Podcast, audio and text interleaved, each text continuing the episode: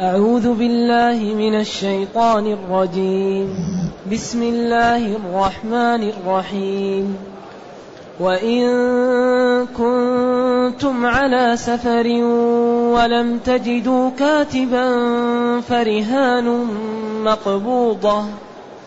فإن أمن بعضكم بعضا فليؤدي الذي ائتمن أمانته وليتق الله ربه. ولا تكتموا الشهادة ومن يكتمها فإنه آثم قلبه والله بما تعملون عليم الحمد لله الذي أنزل إلينا أشمل كتاب وأرسل إلينا أفضل الرسل وجعلنا خير أمة أخرجت للناس فله الحمد وله الشكر على هذه النعم العظيمة والآلاء الجسيمة. والصلاة والسلام على خير خلق الله وعلى آله وأصحابه ومن اهتدى بهداه. ما بعد فإن الله جل وعلا يبين هنا ماذا يفعل إذا لم يكن فيه شهود وكتبه في البيوع. إذا إذا كان فيه بيع غير ناجز ولا فيه شهود ولا فيه كتبه طيب ما الحل؟ قال وإن كنتم على سفر ولم تجدوا كاتبا فرهان مقبوضة. إذا ديننا كل جملة وراء جملة هي تأتي بسؤال تطمع النفس في إجابته أو جانب يوضح جانب. فالقرآن كله كل جملة وراء جملة تبين جانب منها إلى نهاية القرآن. لذلك وضع القرآن وضع غريب. بين خطورة الربا وبين أنه حرب وأنه يمحق وينقص ثم بين أنواعه في السنة ربا الفضل وربا النسيئة ثم بعدين بين السلم وهو بيع شيء موصوف بالذمة بشروط وبأمور وبين هذا وأرشد إلى الكتابة وأرشد إلى الشهود وبين أن المرأة تشهد في, في, في هذه الأمور لكنها شهادتها أقل. والله يبتلي الدنيا ابتلاءات. يبتلي حتى تقول الصالحة سمعا وطاعة. هذا من ربي. وحتى تقول الثانية هذا تخلف وتدخل جهنم. لأن الذي يقول الدين تخلف هذه ردة. الذي يسخر من دين الله أو يرى أنه متخلف هذا لا يؤمن بالإسلام. إذا هذه التشريعات حتى المستقيم يقول سمعا وطاعة ويستقيم ويدخل الجنة. وحتى المعترض يقول لا نقبل هذا. كيف نصلي ونضع جبهتي في الأرض ونضع مؤخرتي فوق؟ ما الفائدة من ذا؟ لا أصلي أبدا عياذا بالله. إذا يدخل جهنم. الثاني يقول طيب كيف هذا ظلم للمرأة؟ كيف شهادتها؟ نصف شهادة الرجل. طيب هو الله اللي أوجدنا؟ قال فإن لم يكونا رجلين فرجل وامرأتان. هذا ما هو صالح للمناقشة. هذا نص صريح معصوم من الله فرجل وامرأتان. هذا دين. طيب والذي يريد أن يعترض على الدين؟ يمنع نفسه من الموت. اللي مسوي نفسه رجال وقوي وبعدين يغالي بالدين يقول أنا لا أموت. ما يقدر ما نموت أبدا. طيب ما دام لازم يذوق الموت وراء الموت مشاكل ووراها أهوال ينبغي أن يعد العدة لما بعد الموت. والدين كل حلقة وراء حلقة هي اللي تبحث. أول ما يبحث هل واحد يؤمن بأن الله هو المعبود بحق؟ فإذا آمن بذلك هل يؤمن؟ أن الرسول صلى الله عليه وسلم مرسل من عند الله فإذا آمن هل يؤمن بأنه جاء بدستور؟ وأمر الناس أن يتبعوا هذا الدستور وهو الكتاب وقال ونزلنا عليك الكتاب تبيانا لكل شيء وقال قل إن كنتم تحبون الله فاتبعوني من يطع الرسول صلى الله عليه وسلم فقد أطاع الله إذا هذه الأمور لا يبحث مع شخص جزئيات وهو لا يؤمن. أول شيء يؤمن بالله. ثاني شيء يؤمن برسول الله صلى الله عليه وسلم. إذا آمن بالله معبود بحق وبرسوله مرسل من عنده وآمن بأن هذا الدستور القرآن جاء من عنده عند ذلك نناقشه في ماذا؟ في الجزئيات. إذا قال وإن كنتم. إذا عرفنا أنه إذا عملنا بيع مؤجل أننا نأتي بالشهود ونكتبه. وأن الذي يكتب لا يكتب بما لا بالظلم. وأن المملي لا يملي بالظلم. وأن الشاهد لا يشهد بالظلم. إذا كل واحد يقوم بالعدل. فالكاتب يكتب بعدل. والشاهد يشهد بعدل. والمملي للكاتب يملي له بالعدل بالحق. إذا أمورنا تكون مبنية على العدل وعلى الصدق. لا هذا يظلم هذا ولا هذا يظلم هذا ولا هذا يجور في هذا فتبقى الأمة في, في, في استقامة وفي عدالة وفي محبة وفي تآلف. فإذا جاء الظلم تخلخلت إيش؟ الأمة. فعن طريق الظلم هو منابع للفساد وللضياع. طيب إذا لم يوجد هذا قال وإن كنتم على سفر.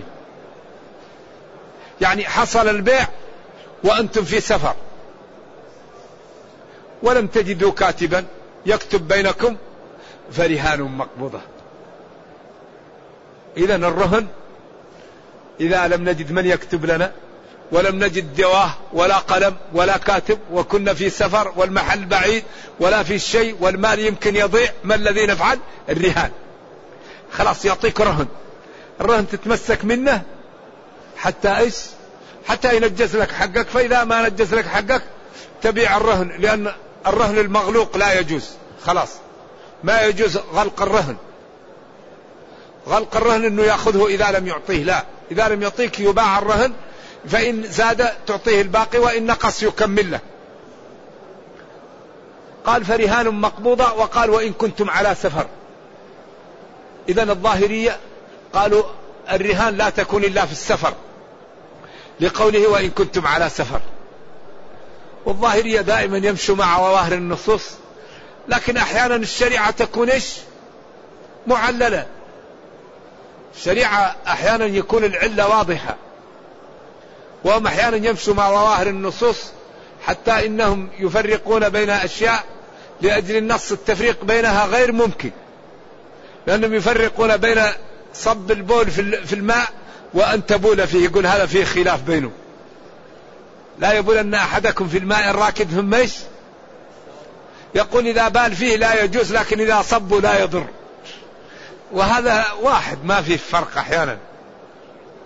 فأحيانا الظاهرية تكون عندهم بعض الأشياء وإن كان الأخذ بالظاهر أسلم. لكن أحيانا الشريعة تكون مؤولة وتكون أحيانا معللة. فيقعون أحيانا في بعض الأشياء.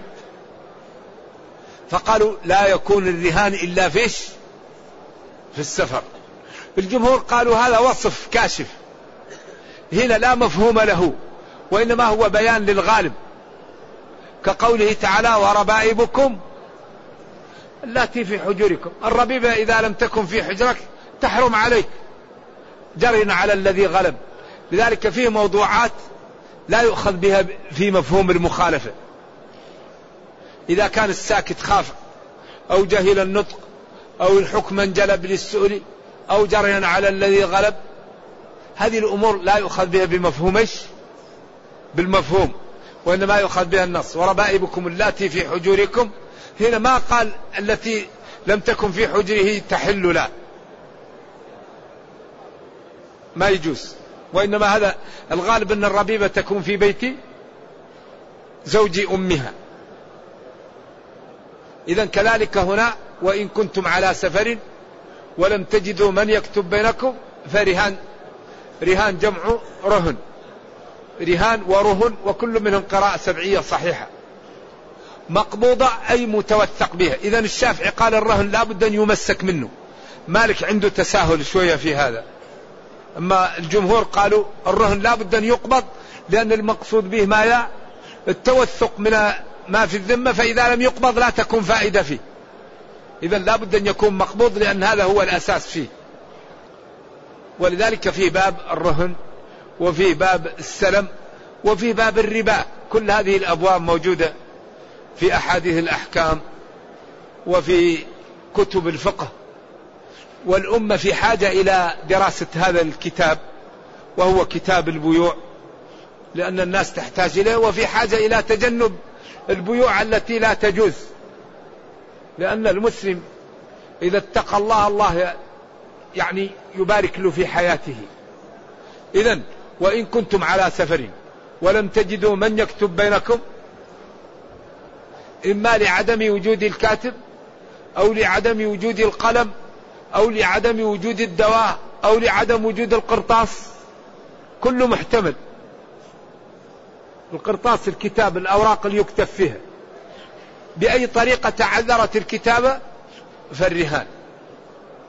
فأنت تعطيه رهن عين وتقول له هذه العين تبقى عندك حتى إيش؟ حتى نسدد لك ما عندي. وللعين أيضا هل إذا كانت العين تحتاج إنفاق؟ وإذا كانت العين لها غلة تحلم مثلا؟ أو كانت مثلا العين مثلا آه، شيء له غله الغله تكون لمن؟ هل تكون للمرهون له أو تكون للراهن؟ حسب ما يتفقان. لكن الأصل أن تكون الغلة والنفقة للراهن. وأن المرهون له يتوثق من هذا حتى يأتيهش ماله. هذا الذي عنده يتمسك فيه حتى يعطيه سلعته. قال العلماء فإن كان هذا يحتاج إنفاق أو يحتاج حضانة وأصبح المرهون له يحضن هذه السلعة لا مانع أن ينتفع بما يأتي منها كحليب أو ك الأشياء التي تنتج منها تكون غير مت يعني آئلة للضياع فللمرتهن له أن يستعملها. وقيل لا يستعملها إلا بإذن الراهن له لأنها حق له. مقبوضة. إذا الرهن لا بد من أن يستلم. أما ما يقوله مالك فهو نوع من التساهل في مثل هذا. أباه الشافعي وأباه الجمهور.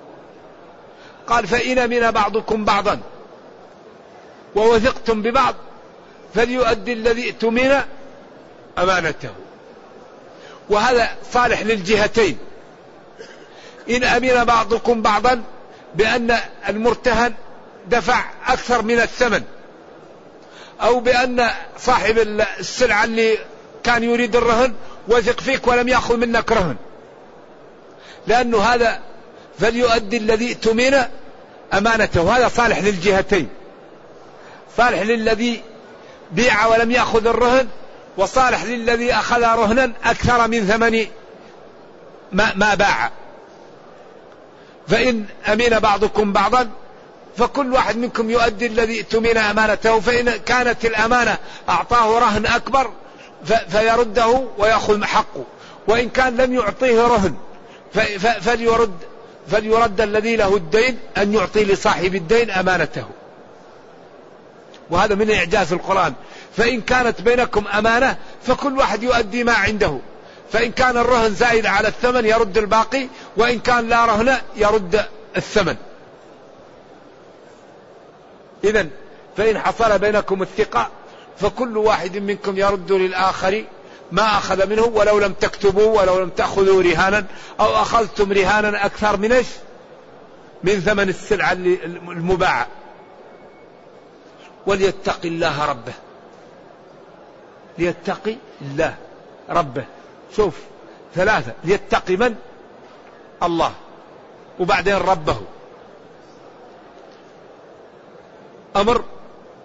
وذكر الله المعبود بحق وذكر الرب الذي رباك وغذاك وأعطاك ما عندك. اذا هذا جرعة للامتثال وعدم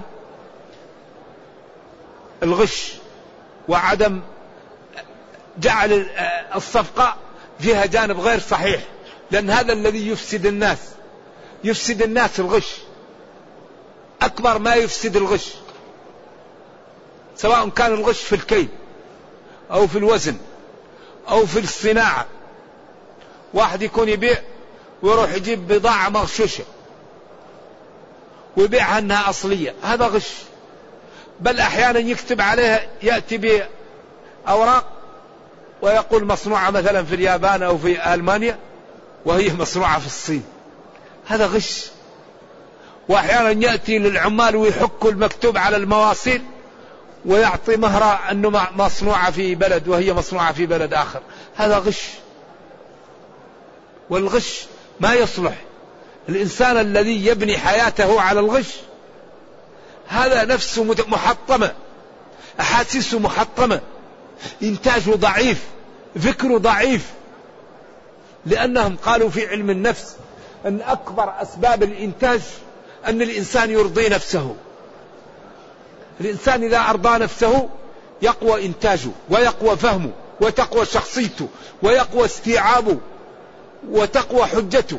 أما الإنسان إذا كان يغش هو في داخل نفسه أحاسيسه تكون ممزقة. تضعف شخصيته وتضعف أحاسيسه ويضعف فهمه ويكسب هذا الشقاء النفسي. ذلك الإنسان اللي غش هو محطم. هو بينه وبين نفسه غاش. كيف يكون هو نفسه؟ يعني هو نفسه يحتقر نفسه. أنا نغش. هو بينه وبين نفسه. لذلك من أكبر أسباب يعني نمو الإنسان أنه ما يغش. أنه ما يكذب. أنه يصدق. فإذا عمل هذا قوية أحاسيسه الداخلية. ففهمه وحفظه. وأصبح شجاعا وأصبح قويا وأصبح مستريح النفس. أما الإنسان اللي غش تتحطم أحاسيسه فتضعف شخصيته ويضعف فهمه. وبعدين الذنوب أيضا تثقل فيه. إذا قال وليتق الله ربه. يتقي الله ربه. إذا تقوى لمن؟ لله المعبود بحق. ربه هو اللي أوجدك. وأعطاك البصر والسمع والعقل وأعطاك المال وأعطاك الفهم وأعطاك البيان وأعطاك كل ما عندك. اتقي ولا ولا تظلم يا أخي وهو يريدك لا تظلم عشان أنت ما تتنجس عشان أنت ما تتحطم لأن الذنوب تسبب ما لا الذنوب تسبب الدمار تميت القلوب وقد يورث الذل إدمانها. الذي يدمن على الذنوب يبقى ذليل يضعف. يذل. تكون حياته كلها نجسة. إذا وليتق الله ربه. ولا يبخس منه شيئا وليتق الله ربه. ولا تكتموا الشهادة. ولا تكتموا الشهادة في هذا. إذا شهدتم على شيء أو كنتم موجودين في هذا لا يكتم أحد شهادة. سواء كانت له أو عليه أو على غيره. ولذلك شر الشهود من يستشهد قبل أن يس من يشهد قبل أن يستشهد. وخير الشهود من يشهد قبل إيش؟ لذلك قالوا بين الحديثين تعاروا وجمعوا بينهم بأن الشهادة على الزور الذي يشهد وهو كاذب. وقيل الشهادة التي صاحبها عنده شهود ولم يطلب لك يطلب لك بها وأنت تريد أن تدخل نفسك في شيء هذا يدل على أنك عندك غرض غير جيد. ما لك وما لامور لم لم تكن فيها ولا يحتاج إليك، لما لا تدخل نفسك فيها؟ يدل على أن صاحبها له غرض؟ غير طيب. أما أحسن الشهود الذي يشهد على شيء لو لم يشهد عليه لضاع. وقيل الشهود في الأمور التي تتمحض للدين. خير الشهود الذي يأتي ويشهد للأمور التي تتعلق بالدين. وشر الشهود الذي يعرض نفسه للشهادة في أمور الدنيا وأمور الخصومات. لأن المسلم ينبغي أن يبعد نفسه عن هذه الأشياء. اذا هذا الدين دين كامل كل ما نحتاج إليه في كتاب ربنا. كل ما تحتاج إليه الأمة في هذا الكتاب. الآن أخذنا الربا وأخذنا السلم وأخذنا الرهون وقبلها أخذنا يعني أنواع العدد وأخذنا صلاة الخوف يعني كل الدين في هذا الكتاب. لذلك تبيان لكل شيء. فحري بنا أن نعطيه الوقت.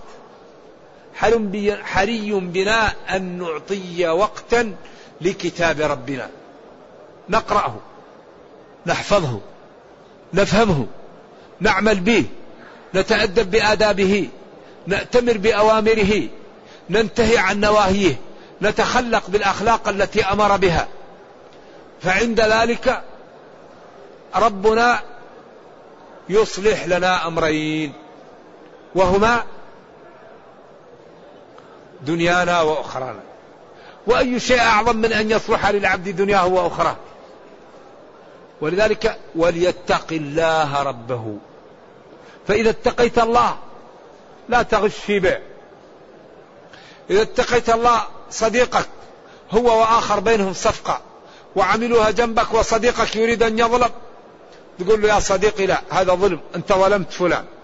لذلك انصر أخاك إيش؟ ظالما أو مظلوما. شوف تعبير الشريعة ما أجمل هذا. قال أنصره مظلوم. كيف أنصره ظالما؟ قال تمنعه من الظلم. تمنعه من الظلم نصر له.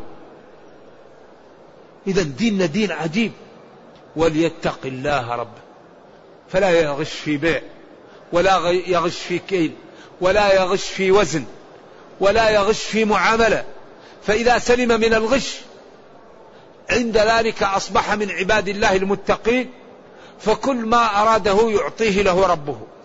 لأنه كريم وقادر وأنت أصبحت عبدا لله يعني تمتثل أوامره وتجتنب نواهيه.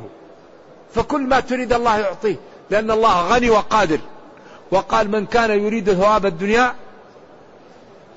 فعند الله ثواب الدنيا والآخرة. وقال جل وعلا يا أيها الناس أنتم الفقراء إلى الله والله هو الغني الحميد.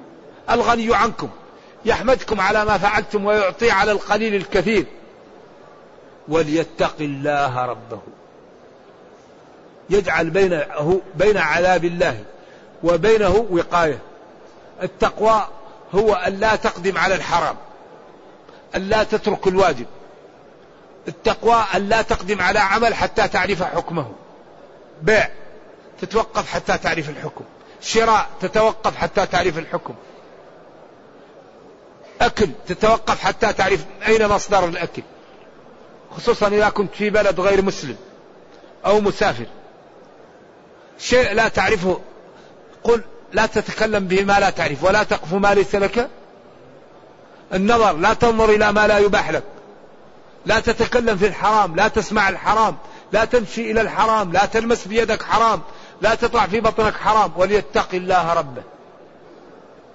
لذلك إذا عمل المسلم بالطاعات وكابد العمل وجاهده يبقى جذع الإيمان في قلبه كهذا العمود. يبقى الإيمان في قلبه مثل هذا العمود. فإذا دعا استجيب له وإذا تكلم فهم الكلام منه وإذا عاداه شخص دمره ربه. المتقي إذا عاداه شخص ما الذي يفعل فيها الله؟ يدمره من عادى لي وليا. طيب من آذنه الله بالحرب إيش النتيجة؟ لكن ما يمكن الإنسان أن يكون تقيا إلا بالمكابدة. ما يمكن التقى يأتي إلا بالمكابدة أبدا. لا يمكن واحد يأتي التقى وهو كل يوم يذهب إلى السوق ويحملق وينظر في الحرام. ما يمكن ما يمكن واحد يكون تقي وفلان فيه وفلان قال وفلان سوى وفلان عمل. ما يمكن واحد يكون تقي وهو يأكل الشبه. التقى لابد فيه من المكابدة. مكابدة البصر لا تنظر إلى الحرام. مكابدة السمع لا تسمع الحرام. مكابدة اللسان لا تنطق بالحرام. مكابدة القلب لا تفكر في الحرام. فإذا كابدت الطاعات عند ذلك نما جذع الإيمان في قلبك. فأصبحت مؤكدا النفع منك. ففي البيت تنفع وفي المكتب تنفع وفي الطريق تنفع وفي المسجد تنفع وفي السفر تنفع. أصبحت حياتك كلها إيش؟ تدر على الأمة الخير. لكن هذا لا يكون إلا بمكابدة. والدنيا يحكمها على قدر ما تبذل تربح. ما يمكن واحد يربح إلا بالعمل. هل رأيتم شخص له أولاد ما تزوج؟ الآن هل رأيتم إنسان له أولاد لم يتزوج؟ ما يمكن لابد من زوجة. لأن الولد لا يمكن يطلع من الأرض ولا من السماء ولا من الفراش. لابد من منبت ينبت منه الولد. إذا وهل رأيتم شخص عالم لم يجد ذل الطلب؟ لا يمكن واحد يجد يجد عز العلم ما وجد ذل الطلب. يذهب للشيوخ ويستحمل العري والعطش. والسهر والبعد عن الأحبة وعن الأحباب وعن المتع. يقرأ يقرأ بعدين ينال عز العلم. كما أنه لا يمكن واحد يكون غني وهو لم يرث المال أو يكون لص أو ي... لا بد أن يتعب في البيع والشراء بعدين يكون ثري. هكذا. الذي يريد شيء يقوم بالأسباب. ولذا الذي يغض بصره ويكف لسانه يكون عنده ورع. الذي يذهب للشيوخ ويتعب ويجلس ليل نهار يدرس ويترك الأحبة والأهل وكل المتع عند ذلك ينال العلم. وهكذا. إذا كل طريق واضحة. على قدر أهل العزم تأتي العزائم. لذلك أعداؤنا علموا من ظاهر الحياة الدنيا أن بالعمل وبالقيام بالأسباب يقوون فهم يجتهدون ويشتغلون كثير ويعتنوا بالعقول ويعتنوا بالاستشارة ويبذلوا في الإبداع بذل عجيب لأنهم علموا من ظاهر الحياة الدنيا أن بهذه الطرق ينتجون ويتقوون. إذا وليتق الله ربه. ثقوا تماما أن العبد إذا اتقى الله كل ما يريد يعطيها الله. ولا يظلم ولا يبخس منه شيء. ثم قال ولا تكتموا الشهادة. الشهادة تؤدى سواء لك أو عليك أو سمعتها أو لغيره. لا تحاول أن أن تلف الشهادة. أما ما يفعله بعض الناس في بعض البلدان يكون فيه ناس شهود برا يشهدوا بأمور هذه مشكلة. الشهادة الشهادة حكم شرعي. لا ينبغي الإنسان أن يشهد إلا على ما يعلم. أما الذي يشهد شهادة زور مشكل هذا قادح. صاحبه يجرح ولا تقبل شهادة له. يشهد على شيء يعلمه واضح حق عرفه و ولا يكتم الشهادة لأن كتمانها لا يجوز. ومن يكتمها أي الشهادة؟ فإنه آثم. بعدين قال قلبه. لأن القلب هذا هو أماكن إيش؟ أماكن الخير وأماكن الشر. ولذلك قال ألا وإن في الجسد مضغة إذا صلحت صلح الجسد كله وإذا فسدت فسد الجسد كله ألا وهي القلب. آثم قلبه يعني قلبه فيه المرض هو الذي يأمره بشهادة الزور هو الذي يتصرف فيه. ولذا ينبغي الحقيقة للإنسان أن يكابد القلب حتى يسلم يصفو. لأنه بدون مكابدة لا يصفو الإنسان. آثم قلبه. والله بما تعملون والله بما تعملون عليم. أي والله بعملكم أو بالذي تعملونه عليم. لا تخفى عليه خافية. وهو كريم وقادر. فيا حظ ويا بخت من استقام. والذي ينحرف يا ويله لأن الله قادر ولا تخفى عليه خافية. نرجو الله جل وعلا أن يرزقنا الاستقامة وأن يرزقنا فهم هذا الكتاب والعمل به. اللهم أرنا الحق حقا وارزقنا اتباعه وأرنا الباطل باطلا وارزقنا اجتنابه ولا تجعله ملتبسا علينا فنضل. اللهم فهمنا القرآن وارزقنا العمل به. اللهم فهمنا القرآن وارزقنا العمل به. اللهم اجعلنا من أهل القرآن. اللهم اجعلنا من أهل القرآن. اللهم اجعلنا من القرآن. وصلى الله وسلم وبارك على نبينا محمد وعلى آله وصحبه والسلام عليكم ورحمة الله وبركاته.